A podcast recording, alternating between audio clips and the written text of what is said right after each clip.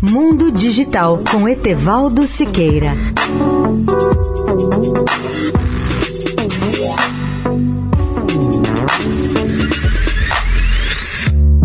Olá, amigos da Eldorado.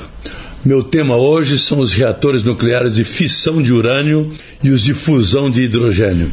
Para tornar mais claro o assunto, temos que fazer uma diferença fundamental entre esses dois tipos de reatores. Os de fissão nuclear de urânio são os mais antigos criados a partir dos anos 1940, mas que já evoluíram bastante. De outro lado, os reatores de fusão nuclear que utilizam hidrogênio são apenas uma possibilidade futura.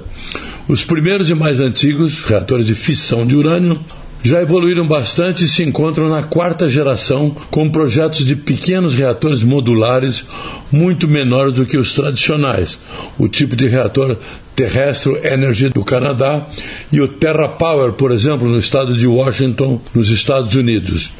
Quanto aos reatores nucleares de hidrogênio, a boa notícia é que, na opinião de Bill Gates, a tecnologia da fusão nuclear do hidrogênio talvez esteja disponível por volta de 2030 ou 2035.